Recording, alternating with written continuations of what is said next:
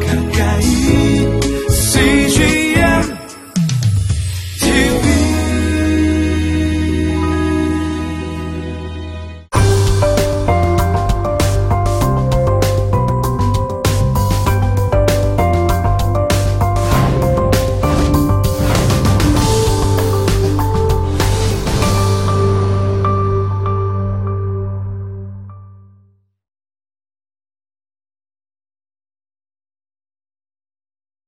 주님은 나에게 궁극적이고 실제적인 위로와 평안인가? 여러분 이것이 어디에 걸려 있는 거예요? Peace with God. 하나님과 내가 평안을 누리는 사람인가? 믿음으로 말미암아 의롭다 함을 받은 사람인가? 하나님의 자녀인가? 하나님께로서 난 자인가? 이게 예수 그리스도가 나의 위로이고 복음이 나의 위로라고 말할 수 있게 하는 거예요. 주님이 약속하신 대로 예수님을 믿는 모든 사람들에게는 내가 거듭난 사람이라면 내 안에 성령님이 거하시고 성령님 안에서 아버지와 아들이 함께 계세요. 이것을 누리라는 거예요. 주의 약속을 믿음으로. 기도라는 특권을 주시면서 주님은 주님이 하시는 모든 일들을 우리가 행할 수 있고 더 큰 일도 한다고 그랬어요. 이 특권을 여러분 아세요? 기도를 고작 내가 필요한 것들을 예수님의 이름으로 기도해서 얻어내는 수단으로만 기도를 사용하세요? 그렇게 기도를 하는 사람은 기도하는 사람의 행복을 절대로 경험하지 못해요. 기도를 통해서 우리는 그리스도와 연합하는 것을 놀랍게 경험하는 거예요.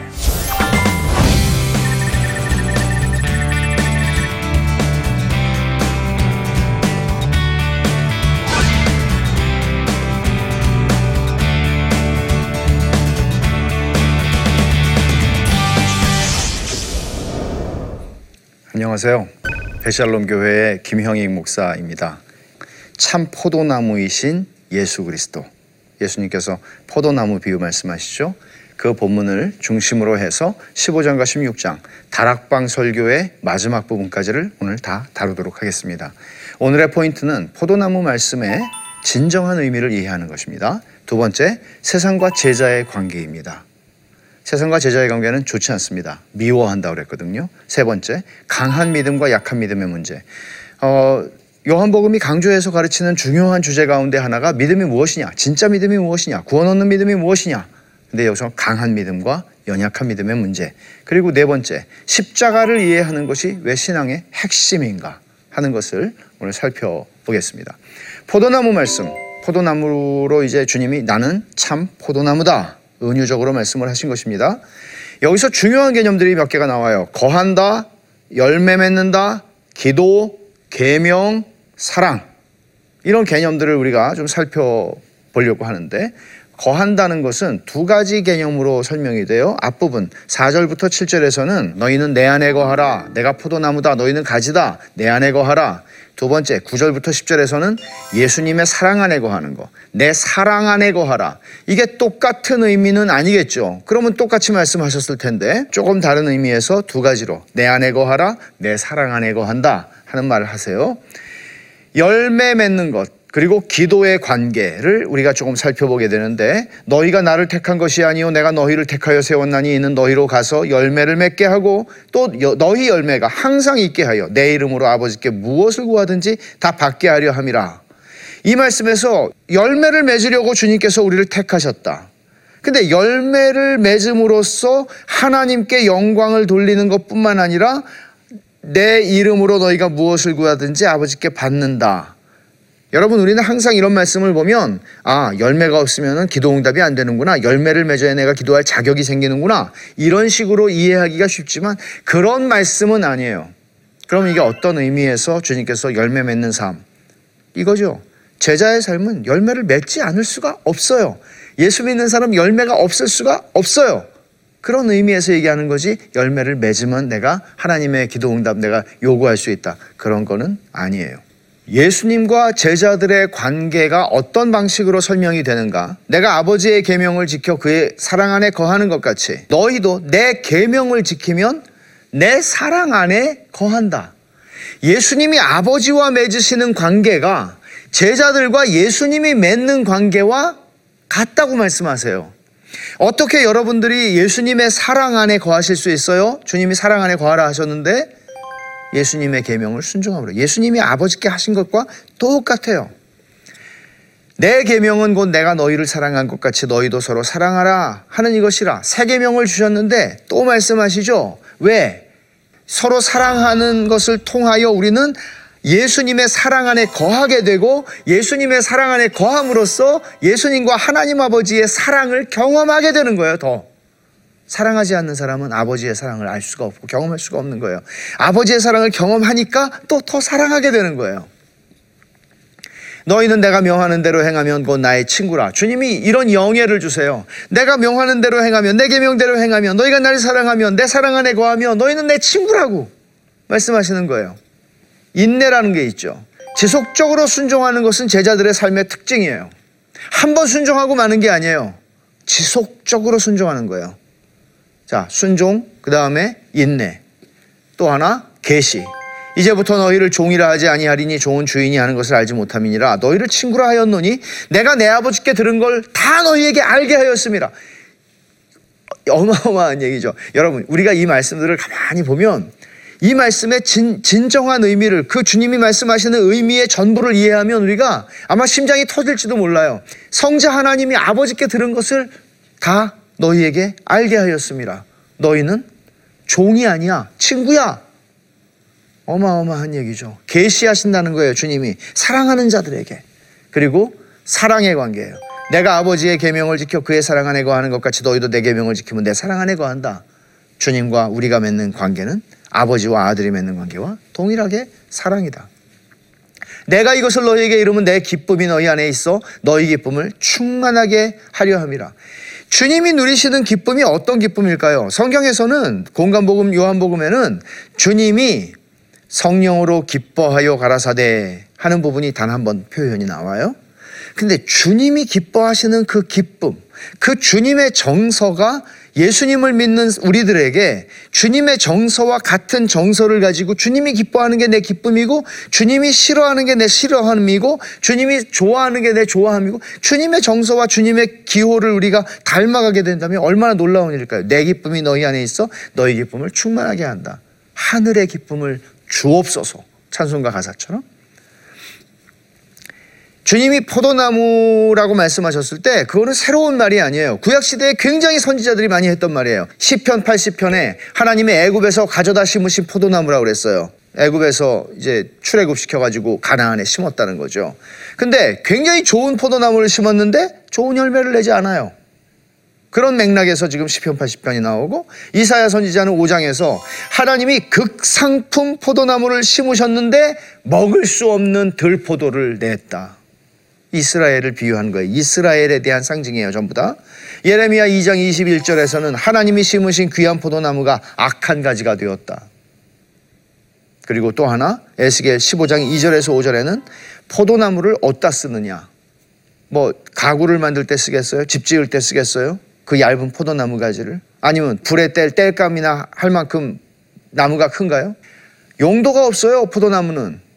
단 하나, 열매를 맺는 것밖에는. 그 얘기를 하는 거죠. 근데 열매를 못 맺는다는 얘기예요. 전부 다 이스라엘의 실패, 실패한 포도나무인 이스라엘에 대한 비유로 말씀을 하셨는데 예수님이 이 땅에 오셔서 예수님이 누구예요? 참 이스라엘이에요. 오셔서 이제 이 포도나무의 실패를 넘어 참된 포도나무로 등장하시는 거죠. 요한복음에 나오는 일곱 번에 걸쳐서 주님이 말씀하시는 나는 뭐다, 나는 뭐다 하는 선언의 마지막 표현이 나는 참 포도나무예요. I am, 나는 뭐다? 나는 스스로 있는 자다. 예수님의 신성 선언이에요. 우리 나중에 한 번 더 그걸 보게 될 텐데 무엇이다라고 선언하심으로써가 아니라 주님이 신성을 선언했을 때 어떤 일이 일어나는지 보게 돼요. 포도나무의 은유가 얘기하는 나는 참 포도나무다 그랬을 때 참이라는 거는 이스라엘을 포도나무라고 그랬을 때 그것은 그림자였어요. 이제 진짜 포도나무가 온 거예요. 그림자와 실제 사이의 관계에서 실제를 의미하는 이건 가짜 돈이고 진짜 돈이다 그런 의미가 아니라 그림자가 실제와의 관계 속에서 가지는 실제를 의미하는 게 이 참이라는 말의 뜻이고 완전하고 본질적이고 영속하는 것이다. 포도나무의 은유를 통해서 말씀하시는 것은 열매 맺는 것에 대해서 말씀해요. 구약 성경에서도 얘기한 것처럼. 그러니까 실패한 포도나무예요. 구약 이스라엘은. 근데 예수님은 무성하게 결실하시는 포도나무예요. 참 이스라엘이세요. 구약 이스라엘은 실패했어요. 근데 예수님이 참 이스라엘로 오셔서 그 이스라엘의 진정한 의미, 영적인 의미를 열어가세요. 모든 이방인들이 예수를 믿는 자들이 이스라엘 사람뿐만 아니라 혈통적으로 이방인들이 다 하나의 하나님의 권속, 하나님의 가족이 되는. 그래서 모든 민족 중에서 예수님을 믿는 성도를 모으시고 참된 하나의 교회를 이루시는 거예요. 이거는 구약의 유대인이라고 하는 프로그램이 있었고 또 하나의 새로운 프로그램인 교회를 더하는 게 아니라 참된 이스라엘, 영적 이스라엘로 교회를 열어가시는 이야기죠. 열매를 맺는다는 말이 계속 강조돼요. 이 열매를 맺는다는 것은 그리스도와의 연합의 결과로 일어나는 거예요. 가지가 내 안에 붙어 있어야 열매를 맺죠. 가지가 떨어지면 열매를 맺겠어요? 생명이 없는데 그런 의미에서 내 안에 거하라 나도 너희 안에 거하리라. 가지가 포도나무에 붙어 있지 않으면 열매를 스스로 맺을 수 없지 않느냐? 너희도 내 안에 있지 않으면 그러하리라. 나는 포도나무여 너희는 가지다. 그 안에 내가 내가 그 안에 거하면 사람이 열매를 많이 맺나니 나를 떠나서 너희가 아무것도 할 수 없다. 주님이 말씀하시는 이 강조는 베드로가 내가 주님을 따라가겠습니다. 아니, 너 못 따라와. 오히려 세 번 부인할 거야. 같은 맥락에서 하시는 거예요. 주님이 세 계명을 준다. 서로 사랑해라. 네, 할게요. 구약 시대에 다 그랬어요. 십계명 주셨을 때, 율법을 주셨을 때 우리가 그 말대로 준행하겠나이다 했어요. 못 해요. 이제 주님께서는 성령의 거듭나게 하심으로 말미암아 그리고 거듭난 자들이 예수님 안에 붙어 있음으로 말미암아 그 일을 하게 하실 거예요. 그것이 예수님 안에 거한다 하는 말이죠. 내 아버지는 농부시니 주님이 말씀하시죠. 농부가 바라는 게 뭐예요? 열매를 바라죠. 농부가 열매를 바라지 않고서 무슨 농사를 짓겠어요? 그래서 야고보서 5장 7절은 주께서 강림하시기까지 길이 참으라 보라 농부가 땅에서 나는 귀한 열매를 바라고 길이 참아 이른 비와 늦은 비를 기다린다. 농부가 열매를 바라고 기다리는 것처럼 너희는 주님의 재림의 때를 기다리라. 그렇게 말하는 것이죠. 아버지가 농부다 하는 말씀을 하시면서 주님은 물은 내게 붙어 있어 열매를 맺지 아니하는 가지는 아버지께서 그것을 제거해 버리시고 무릇 열매를 맺는 가지는 더 열매를 맺게 하려 하여 그것을 깨끗하게 하신다. 다듬어 주신다는 것이죠. 열매를 위해서. 근데 여기서 말하는 열매가 뭘까요? 아홉 가지인데 사실은 여기서 얘기하는 열매는 하나의 단수로 쓰였어요. 하나의 열매가 아홉 가지 맛을 내는 겁니다. 그 열매는 예수 믿는 사람에게는 다 성화의 과정 속에서 하나님이 주시는 열매예요. 이 열매가 맺어지지 않을 길은 없어요. 그리스도를 담는 특징들이 바로 성령의 열매로 표, 표현이 됐어요. 또 하나, 삶의 열매가 있어요. 성품의 열매라면 조금 아까 얘기한 것이 이제는 삶에서 내가 맺어내는 열매들이 있어요. 변화된 삶의 열매죠. 세례 요한은 너희가 회개에 합당한 열매를 맺어라 도전을 했습니다. 회개 너희가 회개한다고 세례 받고 살아가는 모습 보면 그 전하고 똑같고 더 나쁘기도 하고 그건 아니라는 거죠. 또 하나 예수님을 믿는 사람은 이런 열매가 나와요. 이 열매를 통해서 내가 예수님에게 붙는 게 아니고 예수님하고 붙어 있다는 증거예요. 이거는 세 번째 열매라고 볼 수 있는 거 있어요. 회심자. 사역의 열매라고 할 수 있어요. 예수님이 사마리아 성에 가셨을 때에 거두는 자가 이미 싹도 받고 영생에 이르는 열매를 모으나니 추수가 이루어졌다. 사마리아 수가성 사람들이 주님 앞에 돌아오는 거 보고 열매라 표현하셨어요. 회심자들이죠. 한 알의 밀이 땅에 떨어져 죽지 아니하면 한 알 그대로 있고 죽으면 많은 열매를 맺는다. 이것도 많은 사람들이 예수님을 믿고 구원받을 것을 말씀하시는 것이죠. 회심자들을 말하는 거예요. 자, 그러면 열매 없는 그리스도인이 가능해요? 주님이 말씀하셨을 때 내게 붙어 있어 열매를 맺지 아니하는 가지는 아버지께서 제하여 버린다 그랬어요. 근데 내게 붙어 있다는 말은 믿는 사람이라는 얘기잖아요.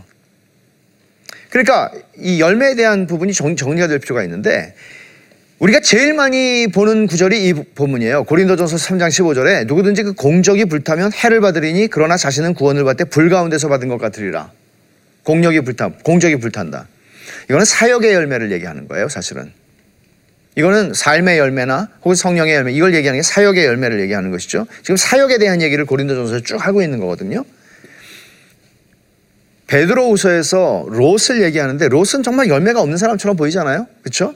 근데 뭐라고 롯을 설명하죠? 베드로후서에서 무법한 자들의 음란한 일, 소돔과 고모라에서 그 사람들 때문에 고통당하는 의로운 롯. 하나님의 선언이에요, 이거는. 의로운 롯. 구원받았죠, 롯은. 근데 이 사람이 무슨 얼마나 많은 사역을 하고 얼마나 많은 열매를 맺고 그런 얘기는 성경에 설명이 없어요. 그러나 분명한 것은 이 사람은 삶의 열매는 있는 것이죠, 사실. 목적은 뭔가 하면 아버지가 농부로서 우리들을 어떻게 하시느냐? 열매를 맺게 만드세요. 풍성하게. 근데 그 열매가 사역의 이런 차원이 아니라 우리 삶에서 진짜 열매가 없으면 우리는 거꾸로 유- 여- 역으로 추- 생각해서 내가 가지에 붙어 있는 게 아니죠. 가지에 붙어 있는 거는 열매를 맺을 수밖에 없어요. 그게 하나님의 목적이에요. 너희가 내가 일러준 말로 이미 깨끗하여졌으니 주님이 깨끗하게 하셔 아버지께서 깨끗하게 해서 열매를 많이 맺게 하신다. 또 진리로 거룩하게 하옵소서. 말씀으로 하시는 거죠. 또 열매를 맺기 위해서 우리에게 어, 주시는 몇 가지 명령이 있는데 우리가 잘 유념해야 되는데 첫째 내 안에 거하라 그러세요. 열매를 맺으려면 내 안에 거해야죠. 포도나무가 가지가 우리는 가지예요. 가지가 포도나무에 붙어 있어야죠. 열매를 맺으려면 내 안에 거하라. 내 안에 거하라. 나도 너희 안에 거하리라. 가지가 포도나무에 붙어 있지 않으면 스스로 열매를 맺을 수 없다. 너희가 내 안에 있지 않으면 열매 없다. 말씀해요. 우리가 스스로 만들어내는 거 아니라는 거예요. 우리는 우리 자신의 의지와 자유의지와 뭐 우리 자신의 결심과 이런 것들이 너무나 강조되는 시대에 살고 있어요. 그러나 주님은 못한다. 나를 떠나서는 없다. 내 사랑 안에 거하라. 무슨 말씀이에요? 아버지께서 나를 사랑하신 것 같이 나도 너희를 사랑하였으니 나의 사랑 안에 거하라. 내가 아버지의 사랑 안에 거하는 것처럼 너희가 내 사랑 안에 거해야 너희도 뭔가 열매를 맺고 뭔가 할수 있는 거야. 순종. 그리스도의 사랑 안에 바- 거하는 방법이 뭐예요? 어떻게 하면 그리스도의 사랑 안에 거해요? 순종하는 거예요. 계명에 순종하는 거예요. 내가 아버지의 계명을 지켜 그 사랑 안에 거하는 것 같이 너희도 내 계명을 지키면 내 사랑 안에 거한다고. 순종할 계명은 뭐예요? 새 계명. 서로 사랑하는 것이에요. 그리고 서로 사랑하는 게 뭐예요? 열매예요. 서로 사랑하는 게 열매예요. 놓칠 수 없는 진리에 오늘날의 그리스도인들이 냉랭하고 자기밖에 모르고 이기적인 이 시대의 정신 속에서 예수를 믿고 정신 차리고 하나님의 은혜를 받고 살아가는 사람들은 이, 세상, 이 세대를 거슬러 가는 거예요. 내 계명은 내가 너희를 사랑할 것 같이 너희도 서로 사랑하는 열매를 맺는다라는 말씀을 하는 이 맥락에서 다시 끌어다가 쓰는 게 뭐예요? 새 계명 서로 사랑하는 거. 서로 사랑하는 거. 그리스도의 사랑 안에 거하는 사람은 진짜 행복해요. 그렇지 않겠어요? 여러분 생각해 보세요. 주님의 말씀. 사람을 미워하면 여러분 얼마나 힘들어요. 사람을 사랑하면 얼마나 행복해요. 사실 원인을 보면 하나님의 사랑을 내가 느꼈기 때문에 하나님의 사랑을 받았기 때문에 사랑하는 거예요. 근데 사람을 사랑하는데 형제를 사랑하는데 형제를 사랑하다 보니까 내가 주님의 계명을 지키고 있고 주님의 사랑 안에 거하고 있어요. 이게 신자의 주소예요. 너희는 내가 명하는 대로 행하면 나의 친구. 이런 영예가 어디에 있어요? 너희가 내 안에 거하고 내 말이 너희 안에 거하면 무엇이든지 원하는 대로 구하라 그리하면 이루리라. 기도를 들어 응답받는다는 확신과 내가 하나님과 하나가 되는 그런 연합되는 은혜를 누려요. 누가? 계명을 지키는 자. 이거는 어떤 행위를 더 하나 부과하는 게 아니라 다시 말하면 하나님께로서 난 자. 이는 너희로 가서 열매를 맺게 하고 너희 열매가 항상 있게 하여 내 이름으로 아버지께 무엇을 구하든지 다 받게 하려 함이라. 여러분 주님이 말씀하시는 것들이 지금 새 계명이라고 한 것 안에서 계속해서 계속해서 돌고 있는 거 아세요? 주님이 십자가를 지시기 전에 제자들에게 말씀하신 계명. 너희는 서로 사랑하라. 얼마나 중요해요?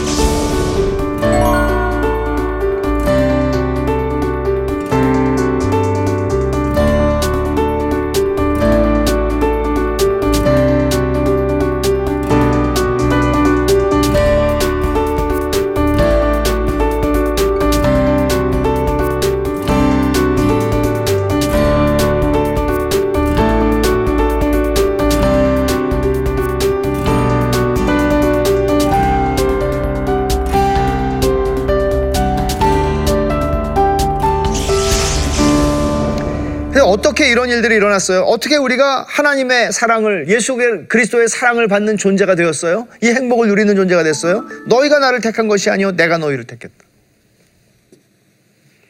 자, 이제 세상과 교회의 관계를 좀 보죠. 한마디로 세상이 교회를 미워해요. 세상이 제자들을 미워해요. 왜? 자, 주님이 하신 말씀. 세상이 너희를 미워하며 너희보다 먼저 나를 미워한 줄 알라. 너희가 세상에 속하였으면 세상이 자기 것을 사랑할 것이나 너희는 세상에 속한 자가 아니요 도리어 내가 너희를 세상에서 택하였기 때문에 세상에서 너희를 택했기 때문에 세상이 너희를 미워한다. 너희가 세상이 너희를 미워해. 그러면 네가 누구라는 게 밝혀지는 거야. 세상이 너, 너를 너무 좋아해. 그러면 너는 세상에 속한 사람이야. 나에게 속한 사람이 아니고. 굉장히 중요한 말씀이에요.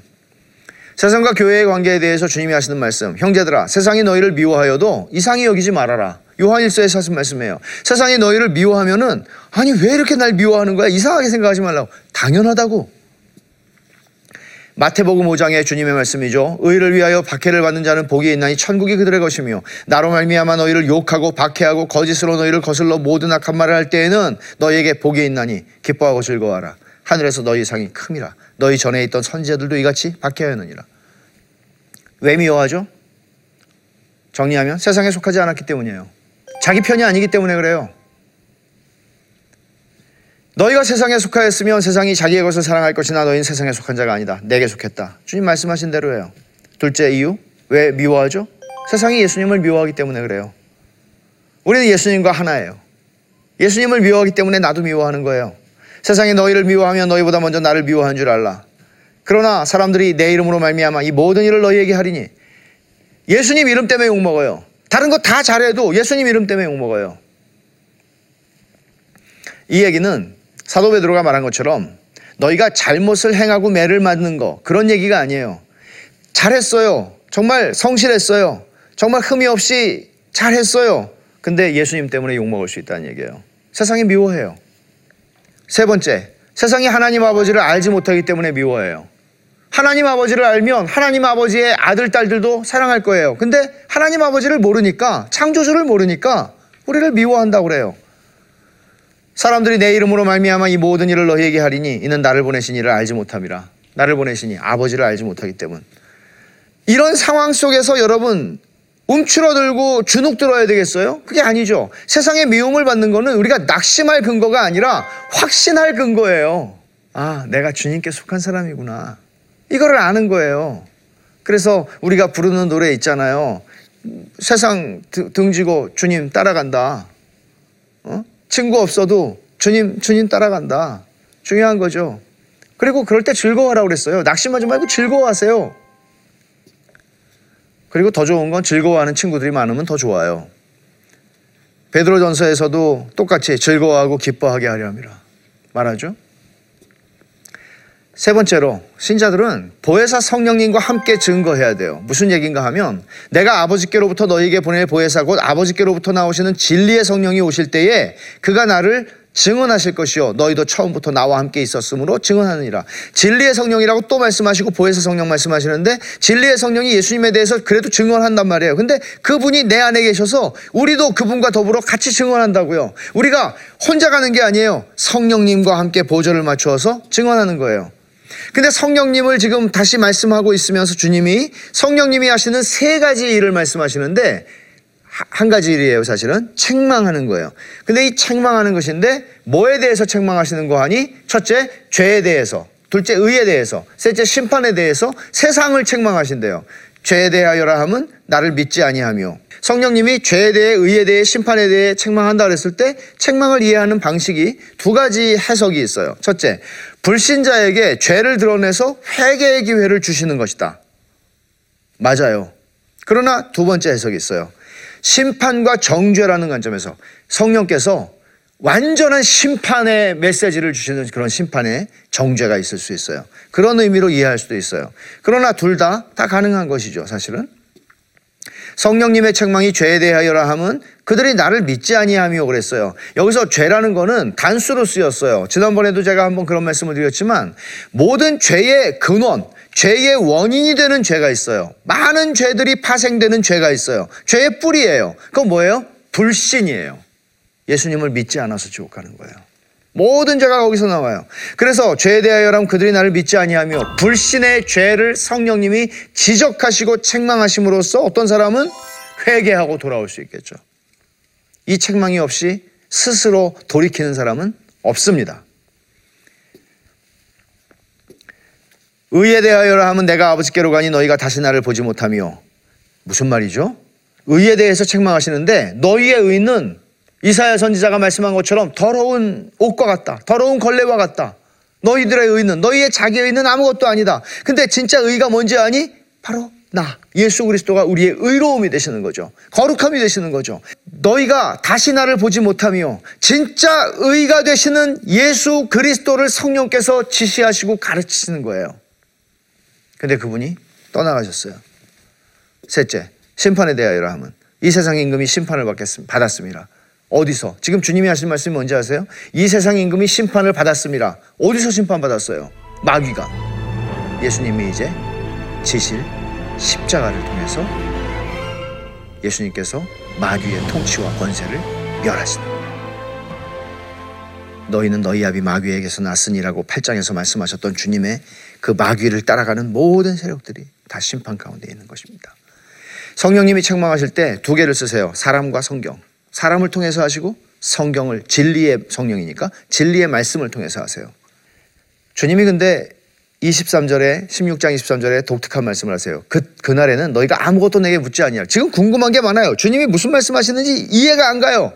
그날에는 근데 묻지 않을 거래요. 왜 그렇죠? 십자가를 경험했으니까.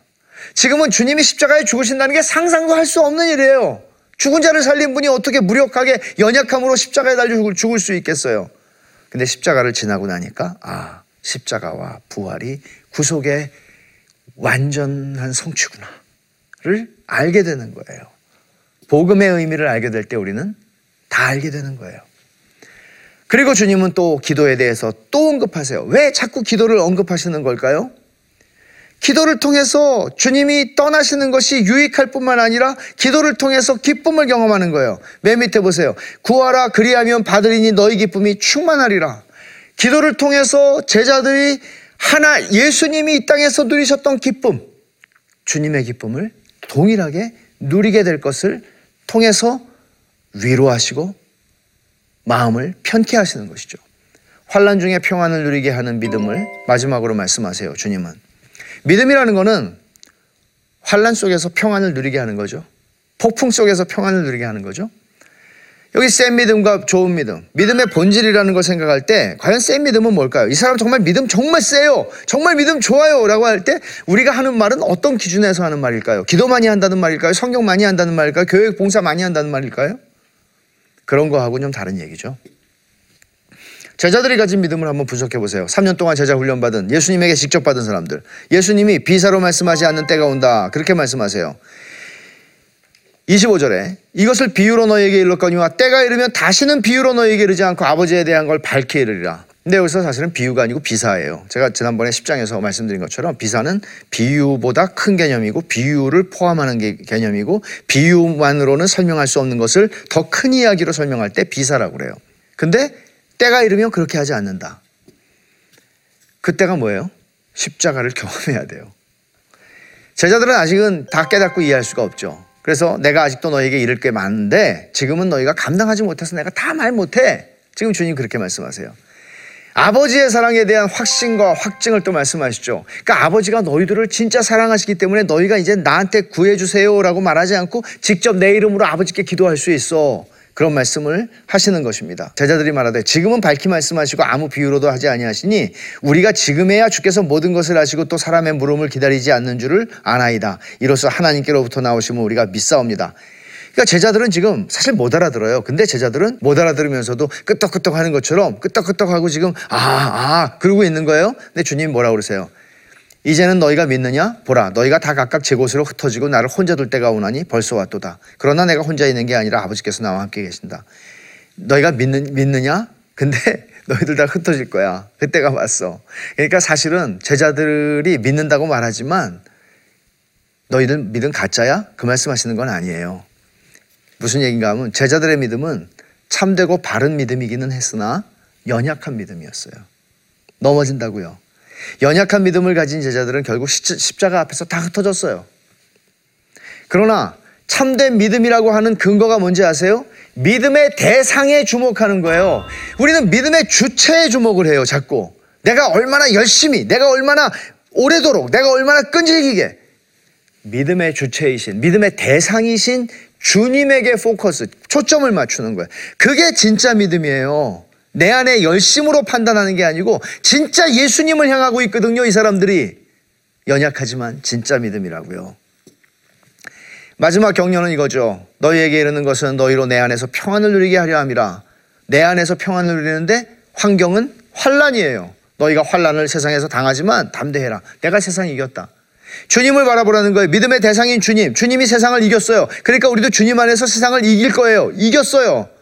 환란이 있지만 우리는 주님 안에서 평안을 누릴 수 있어요. 오늘 말씀을 적용하면 첫째, 성령님의 역사가 아니면 아무도 회개하고 하나님께 나올 수 없어요. 성령님의 책망하시는 죄에 대해 책망하시는 역사가 있어야 돌아올 수 있어요, 주님께. 둘째, 믿음을 판단하는 기준은 믿음의 대상에 주목하는 거가 아니에요. 믿음을 판단하는 기준은 믿음의 대상에 주목하는가에 달려 있는 거예요. 내가 얼마나 열심히 이게 율법주의예요. 믿음의 대상 주님이 나를 위해서 하신 것을 바라보는 거예요. 그게 연약할지라도 참된 믿음이에요. 셋째, 믿음으로 환란 중에 평안을 누리는 거예요. 그리스도를 바라볼 때 우리는 환란 중에서 평안을 누릴 수 있어요. 계속해서 자기를 쳐다보면 그런 평안은 없습니다. 믿음은 주님을 바라보는 것입니다. 우리가 다음번에 15번째, 벌써 많이 왔어요. 요한복음 15번째 강좌에서는 요한복음 17장을 다룰 텐데 요한복음 전체에서, 성경 전체에서 가장 깊은 본문이에요. 요한복음 17장. 예수님께서 십자가를 지기 전에 아버지께 기도하시는 대제사장의 기도예요. 이 깊은 지성소로 다음 주에 우리가 들어가 보겠습니다. 감사합니다.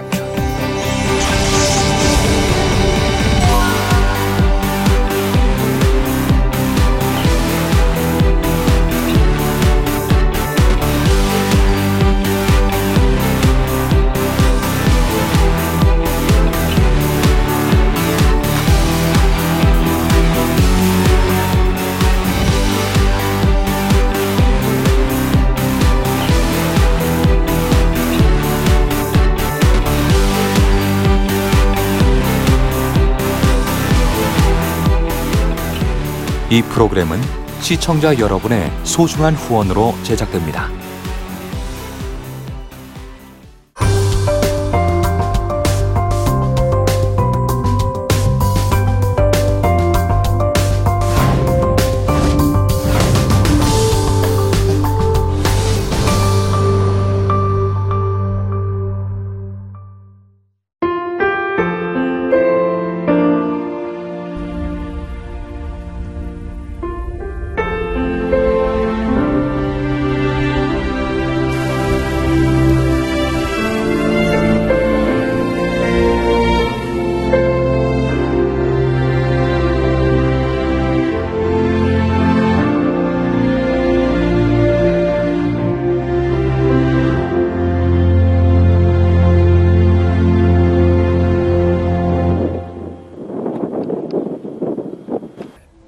출근을 해서 일을 시작하려고 하는 그런 순간이었는데 전화가 왔더라고요.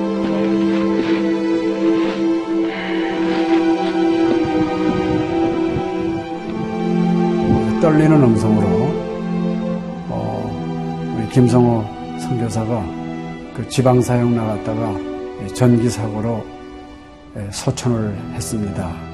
안 보이죠? 앞이 안 보이고 캄캄하고 막 하나님께 항의하는 기도만 나오더라고요. 하나님 이럴 수가 있습니까?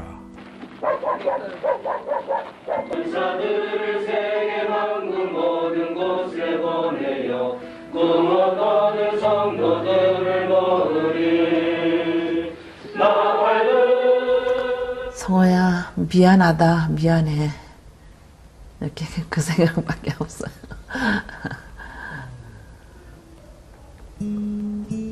잘못해준 거에 대해서 미안해요 그냥 예. 잘해줄게 이렇게 빨리 갈 줄 알았으면 좀 더 잘해줄 걸.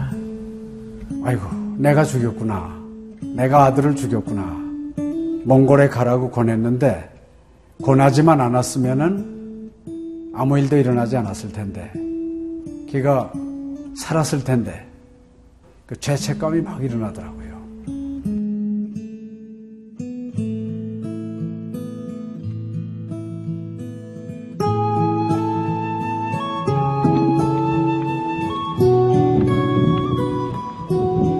김성호 아들은 네, 네가 보낸 것이 아니라 내가 보냈다.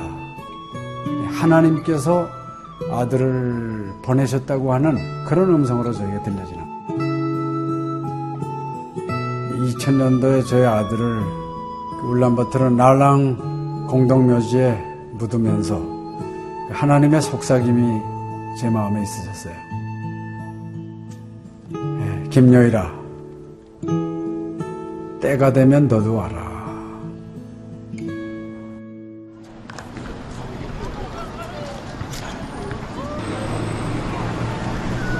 승비 운이 우슬 허연 머니 눈과 귀 눈. 네, 이제는 여러분들은 새로운 시점을 해요. 아, 다 먹기 싫을 때 봤어. 네, 그걸 확실히 내가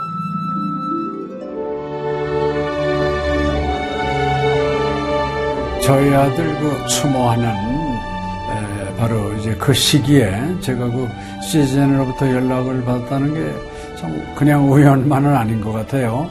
이 선교 현장에 그 교육 프로그램이 많이 빈약하기 때문에 TV 프로그램 같은 걸 통해서 그 조금 부족한 부분을 좀 보충했으면 하는 그런 생각을 늘 가지고 있었는데 아유 너무 참 좋다는 걸 느꼈습니다.